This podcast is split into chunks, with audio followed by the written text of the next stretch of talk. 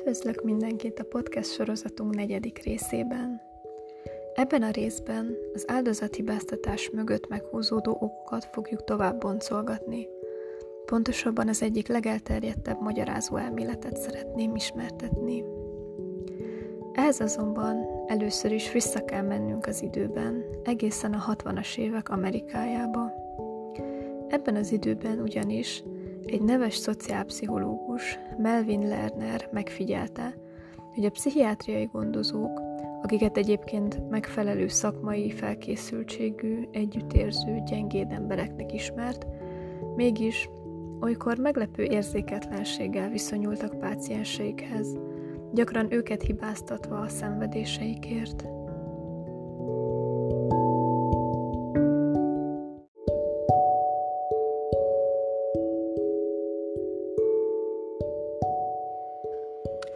Jelenség tanulmányozására Lerner egy kísérlet sorozatba kezdett.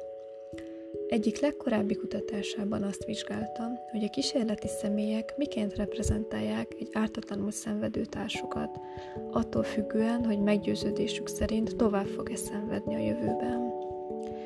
Ehhez 72 egyetemista nő vett részt megfigyelőként egy állítólagos tanulási feladatban.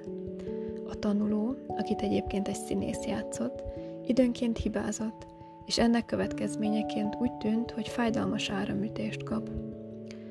A résztvevők a megfigyelés után kompenzálták vagy felmentették a további szenvedéstől az ártatlanul szenvedő tanulót, hogyha erre lehetőséget kaptak. Amikor azonban nem volt befolyásuk az áldozat sorsára, akkor szignifikánsan negatívabb színben tüntették fel őt az utólagos jellemzéseken.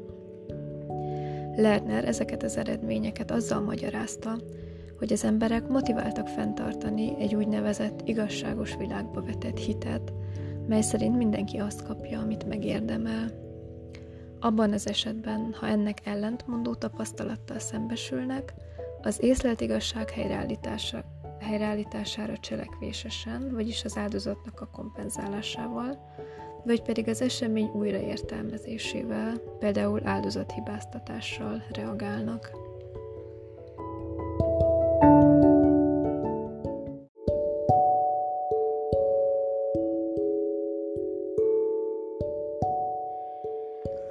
Később még számos kutatást végeztek, amelyek alapján Lerner megalkotta az igazságos világba vetett hit elméletét.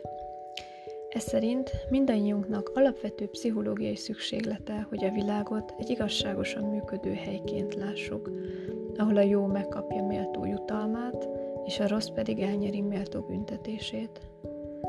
Azonban életünk során sokszor szembesülünk azzal, hogy ez nincsen teljesen így.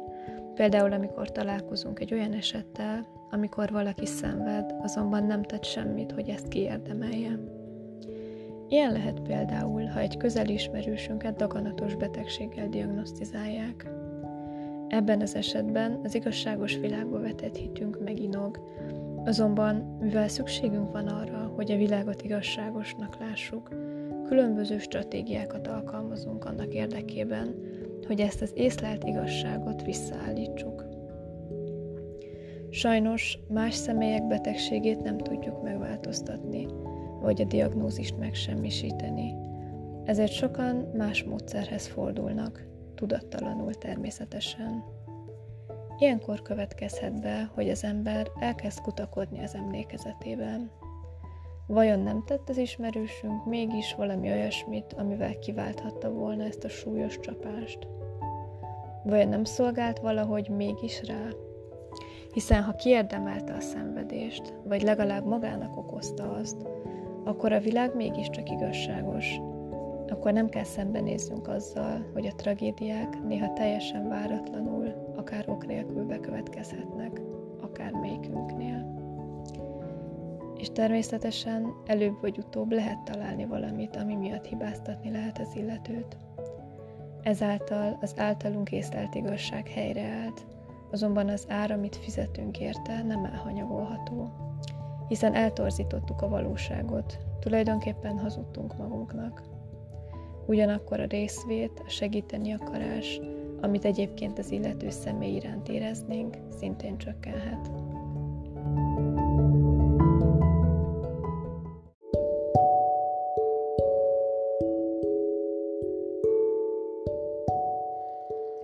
Az igazságos világba vetett hit elmélete szerint tehát a daganatos betegek hibáztatása azt a célt szolgálja, hogy ezáltal igazságosabbnak láthassuk a világot, és ezáltal meggyőzzük magunkat arról, hogy a személy tulajdonképpen megérdemelte, vagy valamiképpen kiváltotta a betegségét.